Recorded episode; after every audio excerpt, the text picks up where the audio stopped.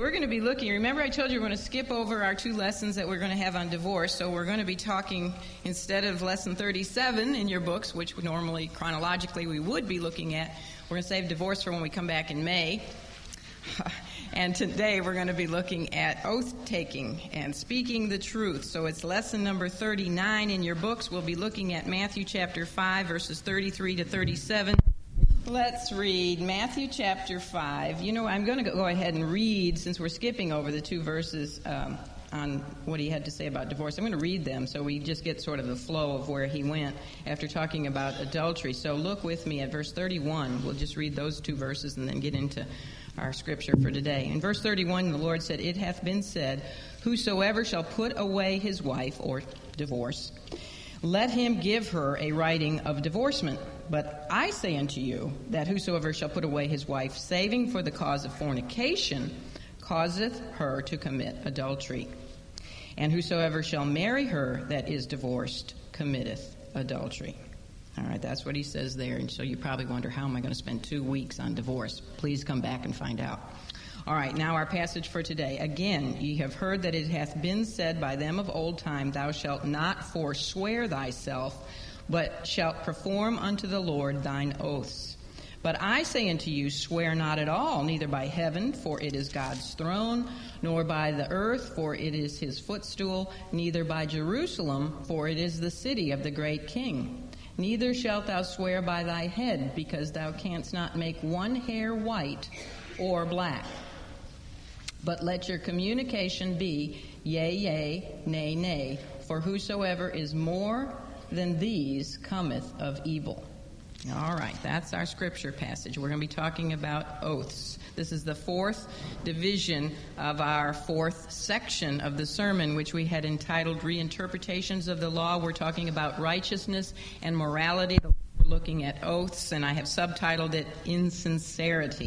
Remember, the Lord in this whole section is really giving us a commentary on what he had said in verse 20, when he said, "Except your righteousness shall exceed the righteousness of the scribes and Pharisees, ye shall in no case enter into the kingdom of heaven."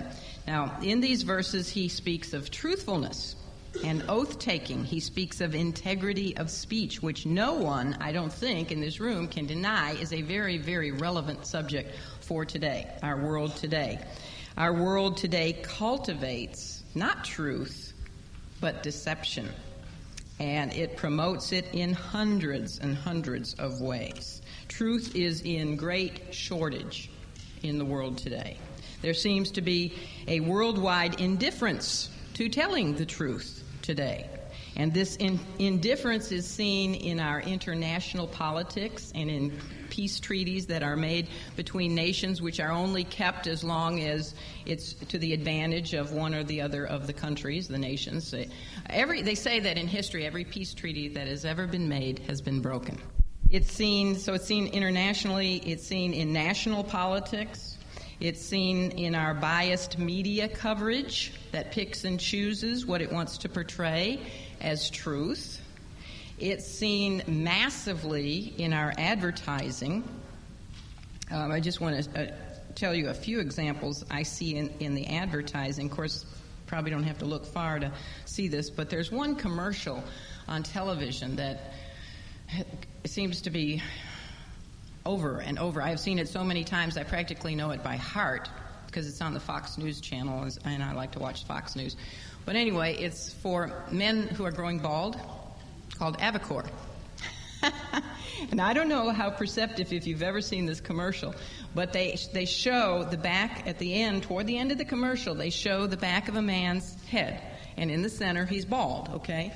And there's a picture of the before, and he's got this big bald center of his head, and then there's the after picture, and he is almost covered with hair. And you know what it says above it? 60 seconds later. After he got his Avacor and put it on, I thought I was seeing things. I could maybe understand if they said 60 days later or something, but it's 60 seconds later. He has almost a full head of hair. That is such false advertising. I remember when we went to Seattle over Thanksgiving, and we stopped somewhere. I think it was in Dallas, Texas, and we had some layover time. And another girl that went with us, she and I were walking up and down the corridors of the airport, and we saw this. It was kind of like a perfume booth, and we went in there, and there was a man in there. Man, was he a salesman. And he cornered us, and he had this product that we just had to try. And, you know, put it on your face, go ahead. And he went through this spiel. It did everything. I mean, there wasn't anything that cream couldn't do. And he just went on, and he said, it will take care of rosacea. Mary, some of us know what rosacea is. It's a skin rash of some kind. My husband has it, and he has a problem with it. And he has a patch on his forehead that sometimes it goes away, but it always seems to come back. And he said, put this cream on rosacea, and in 1 minute it will be gone. And so I went, you don't know how far I went to get my husband. I said, we got to see this. And I brought him back, and I said, Frank, this man says your rosacea can be gone in 1 minute. He's been dealing with this for years. So we put this stuff on his forehead, and we waited 1 minute. What do you think happened? Nothing. Oh, I'll tell you what. But people don't care. As long as they can convince you and sell their product, that's all they care about. One that really bothers me is it's this Hollywood diet plan or something like that, I think it is. And we actually know one of the young men in the advertisement because he went to actually three of the same Christian schools as my children. And he is in this advertisement, and he says, it's, you know, we get excited because we say, we know him. But he's in it, and he says, my wife and I together have lost 40 pounds on this plan. That bothers us because he's not married, and we know he's not married. You know, and as a Christian, I wonder, how can he do that as a Christian? But, you know, they say, well, it's just acting. But to me, it's lying. It is. To me, it's lying. I have a problem with it. All right, but anyway, so we see it in advertising. We see the lack of concern for truthfulness and integrity of speech in corporate businesses and their practices in marketing and in, of course, day-to-day conversations. Truth is just, it's very rare. Just think about the whole world. I was thinking about that. Take the whole world. Think of how many people are living their lives based on lies, whether it's false religions or cults or the whole evolution thing, where you base your whole life on the fact on thinking that evolution is fact. And they tell them in school, you know, it's a fact, and teach it as if it's a fact. You go to some of these places like the Grand Canyon, you have your little tour, you go through caves or whatever, and you hear it as fact, when in fact it isn't fact at all. It's a theory. And it's a theory, if you went through us with our Genesis 1 to 3 study, is seriously lacking in any credibility at all. But think of how many people base their lives and live their lives on non-truth. To possess truth like we have, and we know truth. Truth is Jesus Christ. Truth is the Word of God. Is very rare. That's why I think, you know, he says the way down the narrow path, there's few that travel it. Few people know the truth, but we're so privileged because we do know the truth. Perjury, while under solemn oath, is also epidemic, is it not? How many people really care when they take that? Well, at least we see on the news over and over again, they don't seem to care if they commit perjury. The sacred vows of marriage are broken almost as much as they are declared. God's name is invoked by blatant liars. How many liars will say, you know, oh, I swear to God, I'm telling the truth. And the sad fact is that the problem of untruthfulness and vow-keeping and integrity of speech even occurs all too frequently among Christians. Now, after having discussed some very, very weighty subjects, such as murder and adultery and divorce, which the Lord did speak about before what we're talking about in this lesson, we might wonder why he would then have proceeded to talk about such a seemingly simple matter as one's speech. However, hopefully by the end of this lesson, we'll see it's not really that simple of a matter. It's a very important matter. And we should probably realize by now that the Lord is trying to tell us that absolutely everything a kingdom citizen does or says is very, very important. We are, after all, the salt of this earth and the light of this world.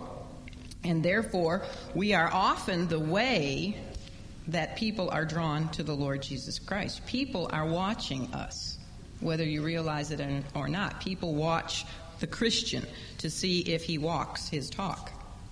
Each of us is being watched by others in our circle of influence. And in a world where total falsehoods and half-truths, which in God's eyes are the same as whole truth, and in a world where exaggerations and vow-breaking is rampant, in a world where the father of lies currently reigns as the God of this world, the believer who is able to guard his heart and his tongue, and out of the abundance of the heart, right, the mouth speaketh, flow the issues of life. So it's really a matter of our heart again, isn't it? What our tongue says is really issuing from the heart. So the Christian who's able to guard his tongue to speak only the truth, and whose word on a vow or whose word at any time is his bond, is a rarity. But that's what you and I should be. Our word should be our bond. You know, if we promise that we will be there, we need to be there. And the only reason we shouldn't be there is a death. Yeah, death. If we die. No, I mean, an unforeseen situation. Yeah. Not because we have a better offer. Thank you, Terry. How many times do we see that? People, I notice that. So it just drives me crazy sometimes where people, even in the church, you know, you're going to have a church function, and they'll sign up and they'll commit to come, but that's only in the case that nothing better comes up. Ooh. All right. Anyway, so we do. As Christians, we have a problem with even us breaking our vows. All right, where was I? Let's see. It's a rarity for the person whose word is his bond. I want it to be said of me, and as I studied this again, I saw how far I fall short of all of this. But I want it to be said of me that she meant what she said, and she said what she meant. Don't you want to be known as a woman who her word is her bond, her yea is yea, and her nay is nay? And we all need to work on that. But anyway, the one who is like that presents a striking contrast to the world around him or her, and really a very strong testimony for the Lord. And this is what we need to be. Jesus wants us to know that in everything we do, whether by deed or word — it's actually word or deed, isn't it? The word comes first. Whatever we do in word or deed, that it is important to him. And this not only includes our overt actions, such as murder and adultery and divorce, but the covert intentions of the heart, you know, anger and bitterness and lusts, as we looked at last week, and covetousness. And it also includes making and keeping oaths, and making sure that our daily conversation is truthful. And this includes exaggerations and unkept promises and all sorts of things that we'll talk about. Speaking the truth always, not just when we take an oath, but always. So we're going to consider this subject and look at three subdivisions. We'll be talking about what the Old Testament teaching on oath-taking is.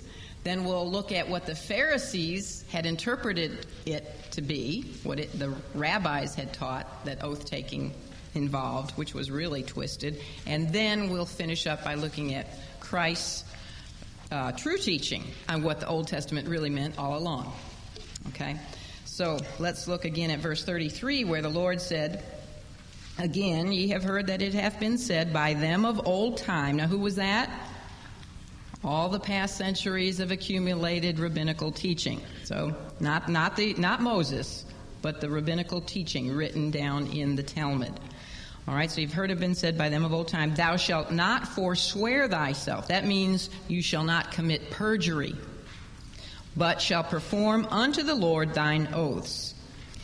Here he was referring to several — I'm only going to give you a few, but quite a few Old Testament verses from which the rabbis of accumulated centuries had developed their own teaching.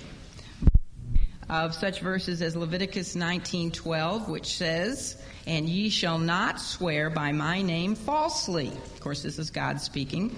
"Ye shall not swear by my name falsely, neither shalt thou profane the name of thy God. I am the Lord." And another verse from which they would have extracted their teaching, the rabbinical teaching, would have been in Numbers 32. Not 32, but 30, verse 2, where it says, "If a man vow a vow unto the Lord, or swear an oath to bind his soul with a bond, he shall not break his word. He shall do according to all that proceedeth out of his mouth." In other words, if you make a promise, keep it. And yet another verse used by the Jews would have been Deuteronomy 23:21, where it says, "When thou shalt vow a vow unto the Lord thy God, thou shalt not slack to pay it." What does that mean? If you make a vow, keep it again, but, keep it promptly. Don't drag behind before you finally fulfill it.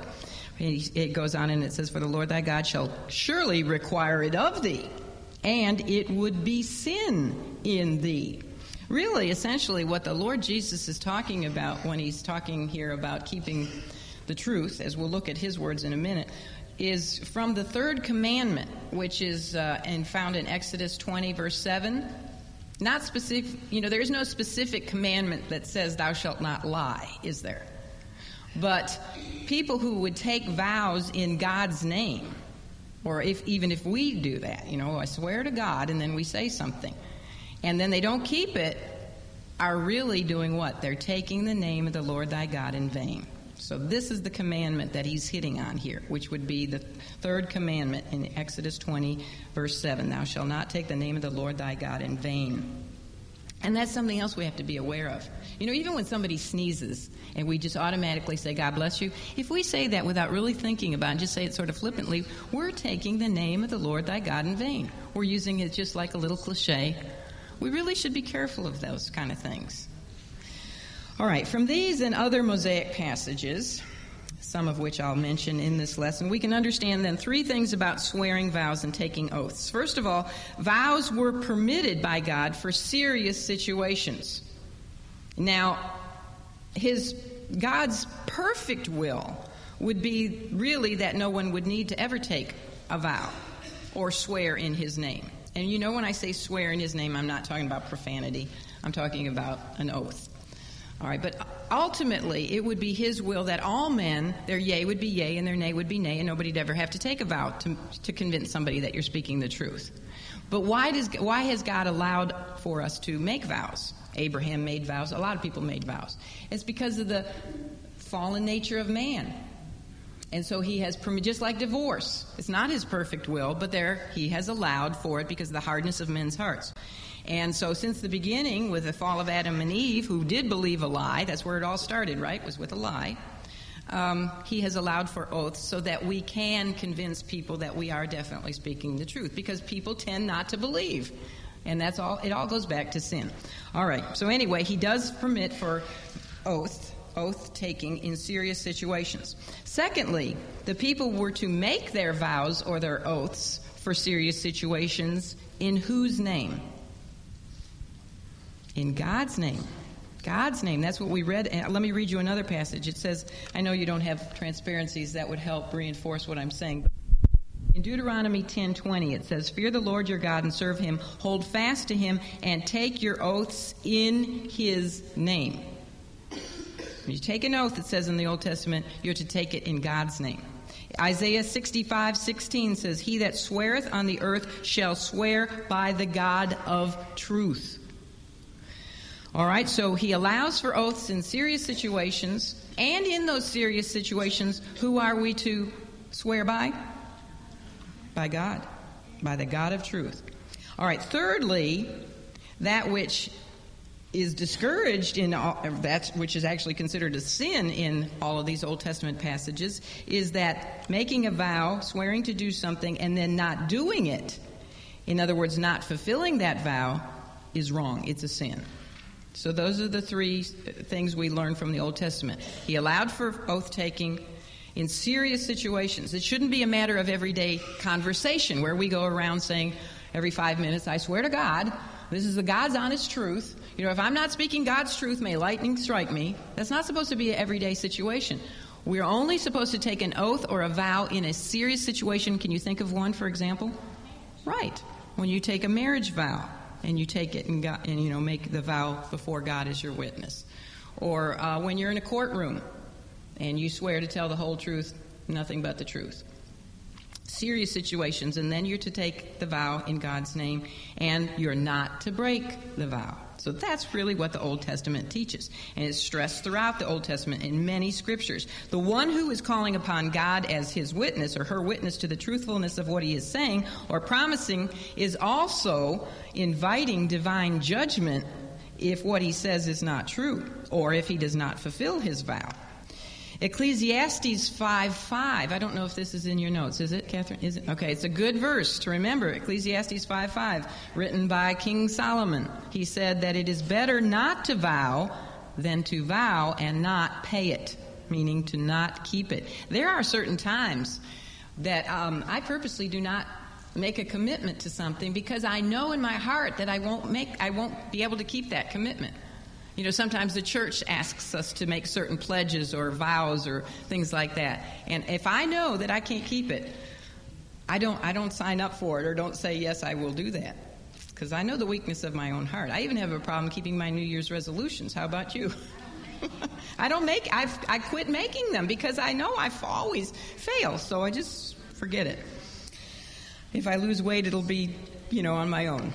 You know, not because I make a New Year's resolution. All right, when a person purposely breaks a vow that he has made to God, it is really taking his name in vain, isn't it? It's really lying to God. We're lying to him when we've made a vow in his name and then we don't fulfill it. When a person purposely breaks a vow made to his fellow man in which he invoked the name of God, he's not only guilty of an act of injustice to that other person, but he is guilty, again, of taking the name of the Lord thy God in vain. When a person takes a vow, makes a vow in God's name, and doesn't fulfill it, or lies about, you know, actually he's lying. If he doesn't fulfill it, he's lying. He is then really uniting God with the father of lies, Satan. So he's unequally yoking God with Satan. God is the father of truth. Satan is the father of lies. So if you make a vow in God's name, you see how this follows on the heels of talking about divorce?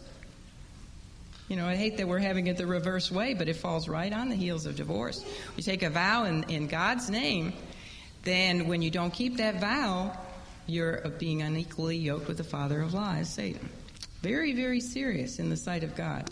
Now, another of God's purposes for the Mosaic legislation regarding oaths was to demonstrate to his people how seriously he views them, how seriously God views them, and that he would send his wrath and his judgment on those who do not keep their vow or who lied while under oath, which is called perjury today. Jesus referred to it as forswearing thyself. In other words, taking a vow and knowing that when you say, I'm going to tell the truth, the whole truth, and nothing but the truth, and you get up there and you're purposely lying, that's called perjury. And you know, men might not always catch it. The jury might say you're innocent, but who knows that you're guilty? Justice will eventually be had on all of these guys that are getting away with things. All right, so... where was I? If God takes oaths and if he takes vows seriously, then what should you and I do? We should also take them very, very seriously. And therefore, we should not go around glibly and half-heartedly, half-mindedly invoking his name to something that we say or promise, as I gave you some examples. You know, we just should get that out of our vocabulary where we say, I swear to God, this is the truth. This is the God's honest truth. God, strike me dead. You know, those kind of expressions. We need to get those out of our vocabulary. And it's difficult because you hear it all around you, don't you? And you might have grown up saying it all your life. And it's a habit, but we've got to work on that. Let the Holy Spirit convict us now that we've heard this message, especially some of us. All right, many of the Old Testament believers took oaths, didn't they? So there's nothing wrong with it. Like the Moravians and the Quakers and the Anabaptists said that they will not, their yea should be yea and their nay should be nay. So George Fox, who was the founder of the Quaker movement, and I really respect these people. And, you know, they say, I am not going to put my hand on the Bible in a courtroom setting and say that I swear to tell the truth, the whole truth, and nothing but the truth, because I always tell the truth. And I respect that and I honor that. And now, because of their movement, it is possible to go in a courtroom setting and say, I will tell the truth, but I'm not going to take a vow. They understand the Scripture to mean that a person is never, ever to take a vow or an oath in God's name. But the Scripture teaches otherwise. There were many people, many godly men in the Old Testament, such as Abraham, who took an oath, and God himself swore in his own name. We'll be talking about that. Jesus Christ, when he was Caiaphas, the high priest, adjured him under an oath to say whether he was the Christ or not, and he did. He when he was put under an oath, he spoke out and said, yes, you know, I am the Christ, or you have spoken the truth. And Paul also called upon God as his witness and took a vow several times, an oath. So, you know, I don't have a problem at all with people, but I respect their position on that, but I don't agree that that's actually what the Scripture teaches. All right, we have Abraham. Remember when he sent his faithful servant Eliezer to find a wife for his son Isaac, and he made Eliezer put his hand under his thigh and swear to God, take an oath, that he would... swear by the Lord, the God of heaven and the God of earth, that he would under no circumstances get a wife from Isaac, from the pagans. He would only bring back a woman from Abraham's own people, a woman who knew the Lord God. And we know that, in fact, Abraham himself took oaths on several occasions. One was when he made a promise to the king of Sodom in Genesis chapter 14. Joseph swore to his father Jacob that he would not bury him in the land of Egypt, but that he would carry him back to the land of promise, Canaan, and bury him there. Ruth swore to Naomi, invoking God's judgment if what she said was not true. We know that David and Jonathan also made a covenant with one another in which they invoked the Lord's judgment should they break that covenant with each other. And all of these people took their oaths very, very seriously, and every one of them fulfilled their oaths, didn't they? We also see Paul in the New Testament. He said in 2 Corinthians 1:23, I call God as my witness. And even God himself made oaths. He made an oath, a vow, a covenant promise to Abraham and to others. And he didn't have to do that. You know, God did not have to make an oath because his word is just as trustworthy and unbreakable without an oath as it is with one, as our word should be also. You know, really, if anybody should be willing to put their hand on the Bible and say, I swear to tell the truth, the whole truth, nothing but the truth, it should be the Christian. Because we do commit, you know, we know this word is truth, and our God is truth, and we know that he sees everything. So if anybody should be willing to do that, it should be, really, the Christian. But God didn't have to, he didn't have to take an oath or make an oath in those several occasions when he did. However, again, to accommodate the weakness of mankind, he swore his promises both to Abraham and, if you will look now over at Hebrews chapter 6, he not only made promises to Abraham and to all the heirs of promise. Are you an heir of promise? Yes. Look at Hebrews 6:13. While I'm talking, and we'll read it in a minute. He made his promises on himself. It says in Genesis 22, this is a quote, and when you look at Hebrews 6:13, where it says, for when God made promise to Abraham, because he could swear by no greater, he swore by himself. That's actually taken from Genesis chapter 22, verses 16 and 17, where God said to Abraham, by myself I have sworn. Why did God swear by himself? Right, because there's none greater by which he could swear. You know, he couldn't say, well, I call the Apostle Paul as my witness. He had to call on himself because there is none greater. When God made an oath like this on these very rare occasions, it was similar to when Jesus would say, verily, verily. because it didn't mean that what he said on those few occasions was any more truthful than anything else he ever said. But he did it to emphasize the importance of what he was about to say in those cases. You get it? You know, have you ever listened to when you're listening to a pastor give a message and he'll say, now to be truthful, to be totally honest with you. And then and I think, you mean you haven't been all along? You haven't been honest, and now what you're going to say, he really should probably say, verily, verily. Now, this doesn't mean I haven't been honest in what else I said, but this is something extra specially, you know, important. I want to emphasize this, but he shouldn't say, now, to be perfectly honest with you. And I probably do that, too, so if I do, you know, raise your hand and wave at me. I might not know what you're doing. Oh, anyway, let's see. So it's similar to Jesus saying, verily, verily, and emphasizing the importance. Now, by the way, the pledge of God's oath to all of us, as is stated in verse 16 of chapter 6 of Hebrews.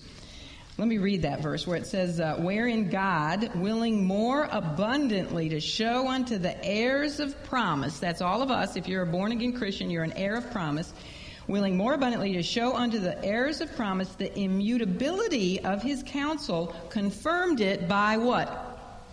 By an oath. That, I'm in Hebrews 6:17. You see it?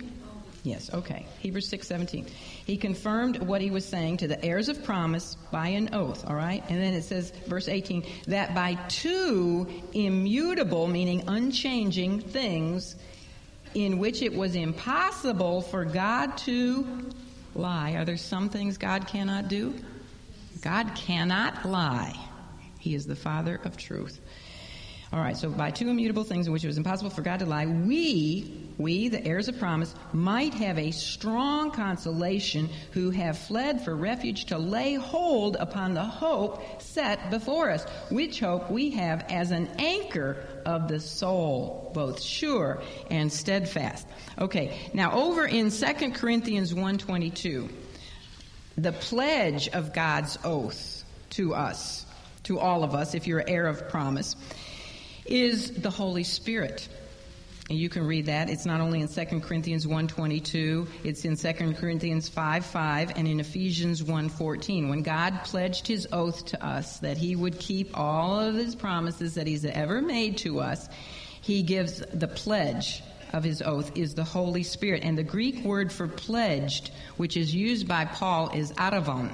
And aravon is the same modern Greek word for an engagement ring. So he promises, you know, it's really neat. He gives us his promise by giving us the Holy Spirit, who is essentially the same as an engagement ring. And does God keep his promises? Yes. Is he going to break the engagement?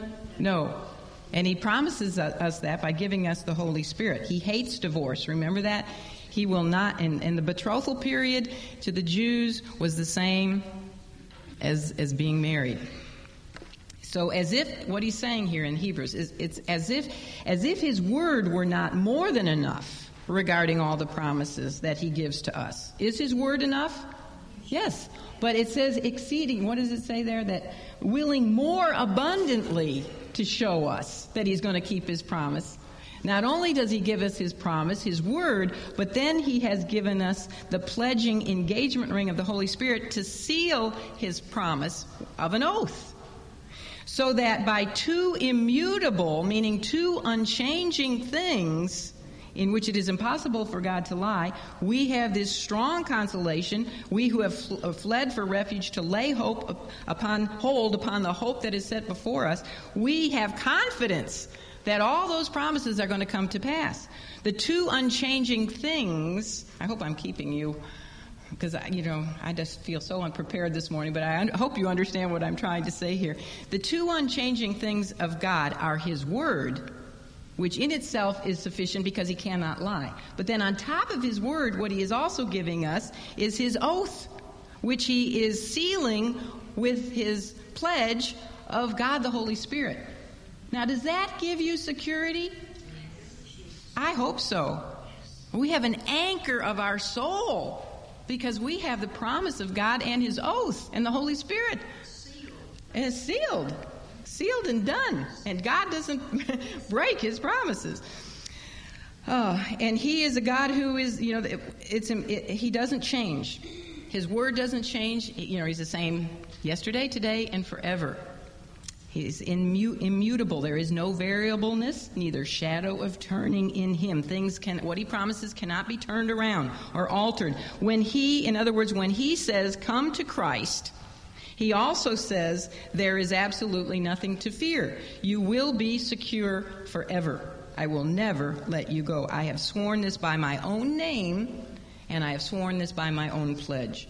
You see, our security is not in us never letting go. Our security is in God promising that he will never let go. Where are we? In his hand and in Christ's hand. And there's nothing you can do to lose your salvation. You're in the hand of God, and his promise has been, you know, it's not you hanging on to it. It's him hanging on to you. Gets me excited. Of all the things that Israel did to bring upon herself God's judgment and God's wrath, her falsehoods were somewhere at the top of the list.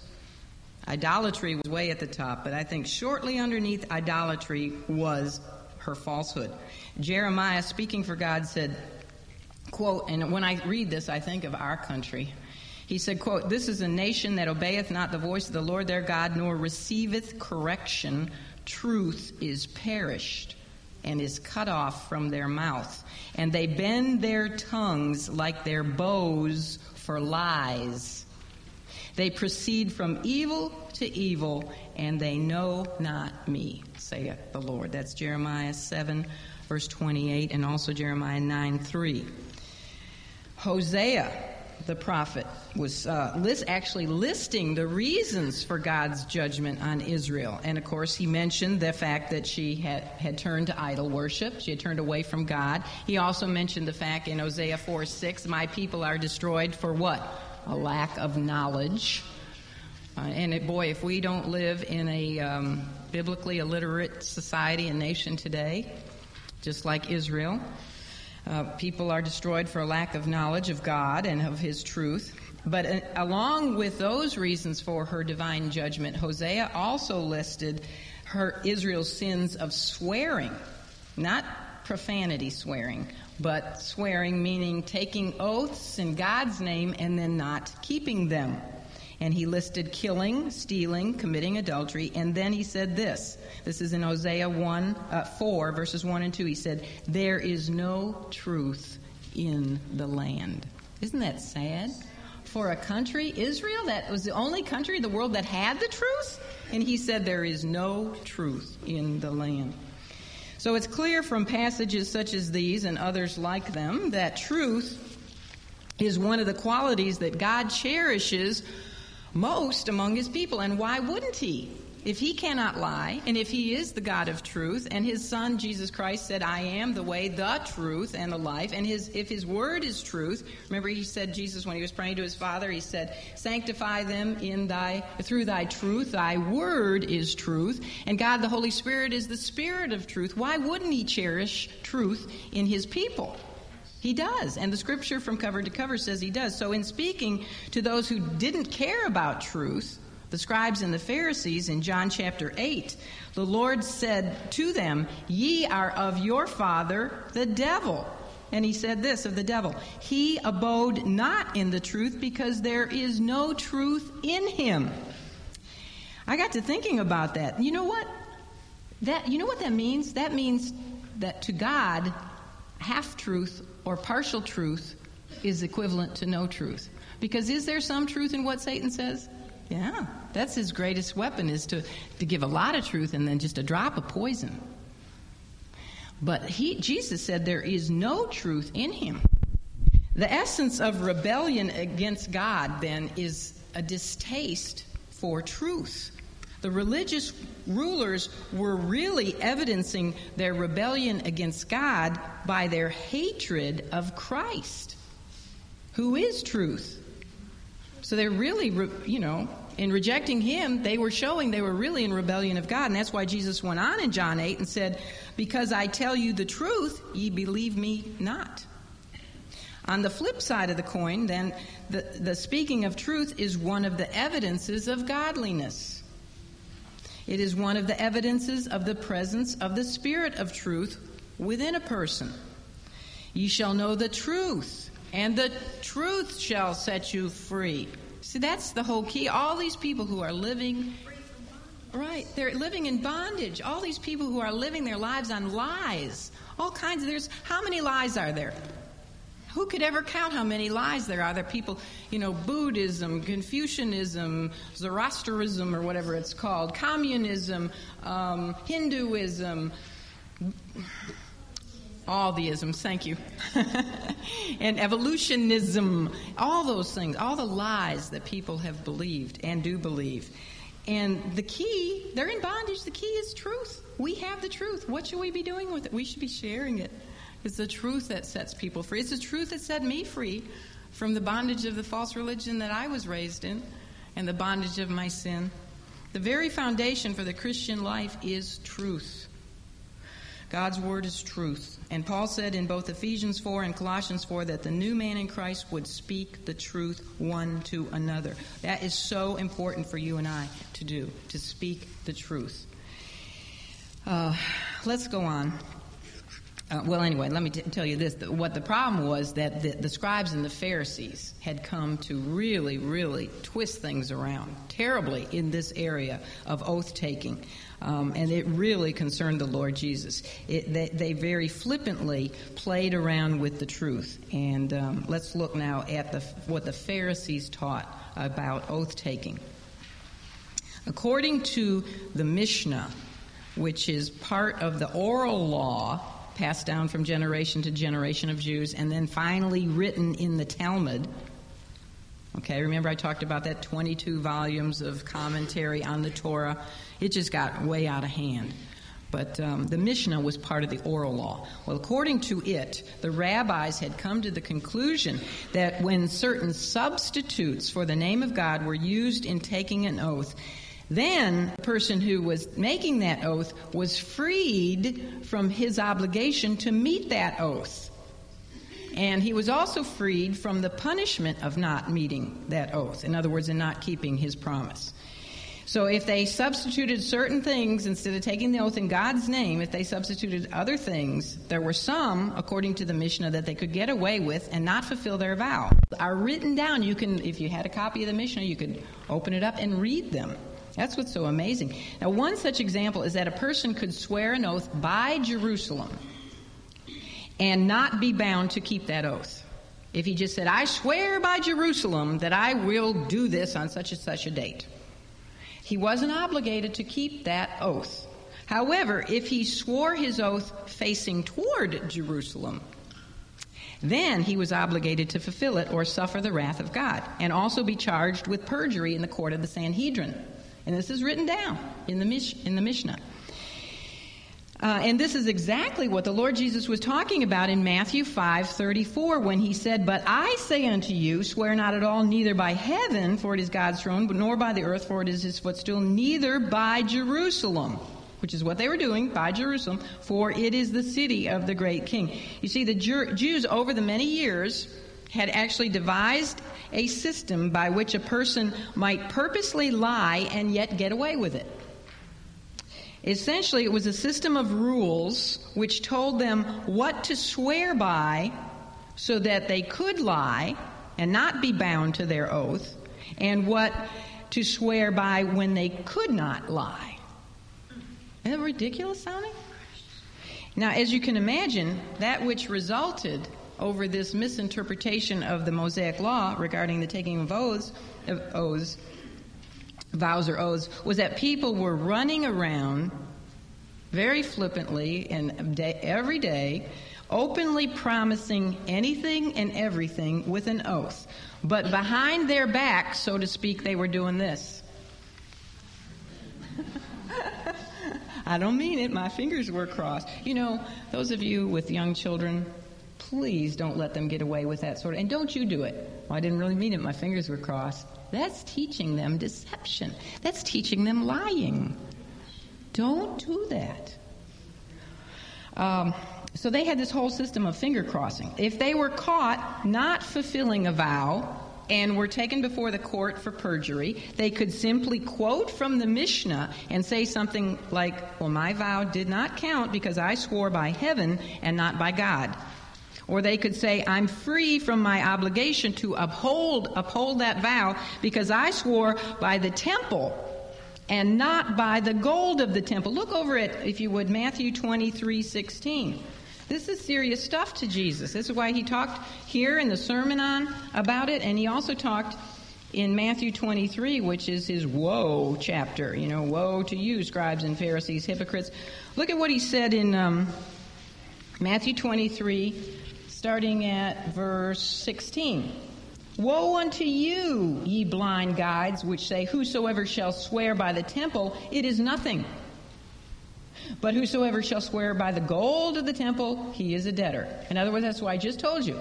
If they swore by the temple, they could get out of their vow. But if they swore by the gold of the temple, according to the Mishnah, they were obligated, they were bound to that vow. He goes on, verse 17, ye fools and blind, for whether is greater, the gold or the temple that sanctifieth the gold? You, he says, you got it even backwards. You know, it's a stupid thing to begin with, you fools and you blind.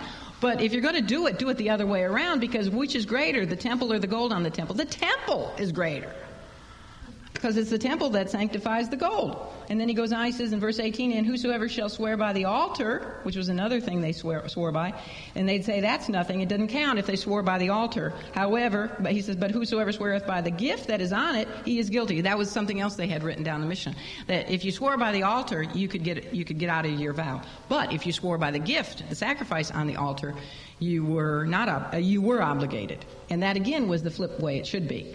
And he goes on and says, ye fools and blind, for whether is greater, the gift or the altar that sanctifieth the gift? The altar is more important than the gift.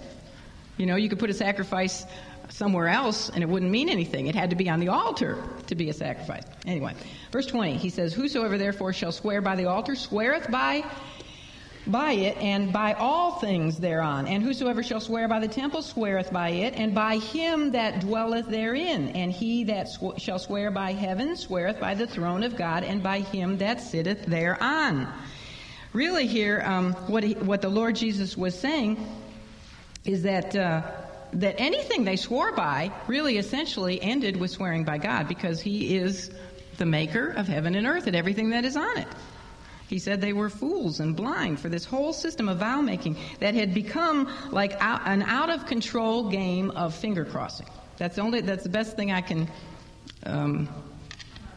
summarize and compare it with, was a big game of finger-crossing. People would take a vow by the name of heaven or by the gold on the temple or by the gift on the altar or by earth. I swear by earth, or by the hairs of their head. Remember how you said who could make dark hair white or white hair dark? I know that trick. But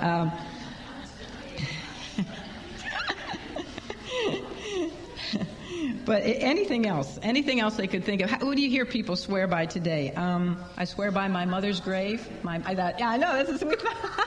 I swear by my mother's grave. And they would do that. They would think of anything they could to impress and convince others that they spoke the truth and would fulfill the obligation of their promise. And this was all considered totally acceptable by the religious leaders of Israel, who were the greatest experts of all at it. They would swear by their beards. I swear by my beard. I can't do that, thankfully. And on and on. They would say such things as, these are quotes I got out of books, as God lives, it is true. Or may I never live to see the comfort of Israel if so-and-so. And what they had done, they had falsely interpreted the Old Testament, such passages as Leviticus 19:12, where it says, thou shalt not swear falsely by my name. They had interpreted that to mean that it was therefore okay to swear falsely by another name. They weren't to swear falsely by God's name, but they could swear falsely by another name. And then they listed what those other names were. That is twisting God's law. What time is it? Okay. Do we do that today? Not maybe you and I, but does our court system, does our justice system twist the law today? Oh, man, alive. Do they ever? It's gotten so bad now that we protect the criminal rather than the victim. It was a trivialization of everyday language and integrity. It became the common practice to convince someone else or whole groups of people that you were telling the truth while, in fact, you were really lying. And so what they created was sort of a spiritual schizophrenia. In other words, I'm telling the truth. I'm not telling the truth, but I'm not really lying. And do you ever notice how many people are so good at that today? You know, avoiding, if you ever watch some of these interviews on the news and they'll ask a question and they'll never answer the question. They'll go around and around in circles. You know, well, I'm not lying, but I'm neither am I telling the truth. Well, evasion of truth is comparable to lying or talking in such lingo that nobody even knows what you said. Some of them go on, and I haven't got a clue what they had just said. That's all this kind of deception that the Pharisees and scribes were so good at. All right, the Lord's teaching. I have to include this real quick. The Lord's teaching on oath-taking. In verses 34 to 37, he was saying to his listeners, the Lord was, that they were not released from their vows and their oaths, either by man or by God, simply because they may have used some formula or some name which did not specifically mention God's name. He was saying that no matter what a person swears by, he cannot escape including God. A person is not free from his obligation to a vow simply because he swore by heaven rather than by God, or because he swore by earth, because, as I said, everything belongs to God. Neither can one escape his obligation if you swear by Jerusalem just because you're not facing toward Jerusalem, because Jerusalem itself is the city of God. It's his great city. Therefore, to dishonestly or flippantly call upon any part of God's creation as a witness to a false oath is to directly dishonor God himself, even if his name is not used in that vow. And you think about wedding vows where some people maybe want to have the wedding vows without using God's name or with, without having God involved in it. But they're making their oaths to one another nonetheless, and it's the same as making it before God, because the other person they're making the vow to is a creature of God, and to break it is still dishonoring God. Compromising any truth whatsoever is compromising God's truth. Dishonoring anything of God's creation is dishonoring God himself. Furthermore, that which is true of oath-taking is also true of lies in which no oath is taken. William Barclay says this. He says, quote, "Here is a great eternal truth. Life cannot be divided into compartments, some of which God is involved and other of which he is not involved. There cannot be one kind of language in the church and another kind of language at home or in the office or in the factory. There cannot be one kind of conduct in the church and another kind of conduct at the home or in the business world. The fact is that God does not need to be invited into certain departments of life and kept out of others. He is everywhere, all through life and in every activity of life. He hears not only the words which are spoken in his name, but he hears all words." He doesn't just hear the words we speak in his name, does he? He hears everything we say. "And there cannot be any such thing as a form of words which evades bringing God into any transaction, including wedding vows that leave God out, secular wedding vows, not even held in the church. They still bring, God is still in that transaction." He says, "We will regard all promises as sacred if we remember that all promises are made in the presence of God, whether the people recognize that or not." End of quote. Now, there are no such things as half-truths. There are no such things as little white lies. There are no such things as just small exaggerations. What about deceptive compliments? "Oh, I just love your new haircut, Catherine." And behind, "Oh, I really liked it better the other way." Or no such things as crossed fingers or word formulas that mean we can rationalize or justify a broken vow or a promise. How many of you have ever been disappointed with someone who hasn't kept a promise to you? Now, how many people have you disappointed by having not kept a promise to them? How about, as I said, false flattery? I always think of that movie. It's one of the old movies when I can't remember who the movie star is in it, but I just love that line. She doesn't like this other woman, and she's in a where they buy hats. What's that called? Millinery. They're in a millinery, and the other woman that she doesn't like is put this hat on, and the star actress says to her, "Oh, I like that hat. It gives you a chin." I don't know why I thought of that, but I love that line. Oh. How about when we say, "I'll pray for you"? Yes. Yeah. You know, that's another thing. You know what I've decided? What I need to do is when somebody asks me, "Will you pray for me?" I should pray for them right then. Yeah, it's real. That's probably a good thing because then you did. You did pray for them, because I feel so guilty when I say, "Yes, I'll pray for you," and then I forget to pray. Oh, well, that's breaking a promise. It really is. What about the lies that we tell to those who are dying? I don't know. I don't think that's right. You know, you're gonna. You know the bad news. It was 2 years ago today that we had my mother's memorial service. 2 years ago today, and I didn't lie to her. She wanted me to lie to her when she got the news. And I said, "Mother, that's called denial." And she said, "You're right. You need to face it." And a lot of times people who are dying want to talk about it, and nobody's willing to talk about it. They all want to lie. And by the way, pray for Faye. Faye Scott, how many of you are in Faye's group? Poor Faye. I went to see her Sunday. Sylvia's been taking care of her, and it doesn't look good. She has not yet come out from when she had the surgery, and she's never come to, and I guess I can't say too much more, but just please pray for her. Pray for the family. It's really hard. Do they have to make some decision soon?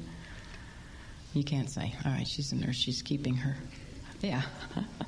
But please pray for Faye. But praise the Lord, she knows the Lord. What about Alzheimer's patients? You know, we had to deal with that with my mother-in-law. I think the best thing to do is to when they say things that are kind of crazy.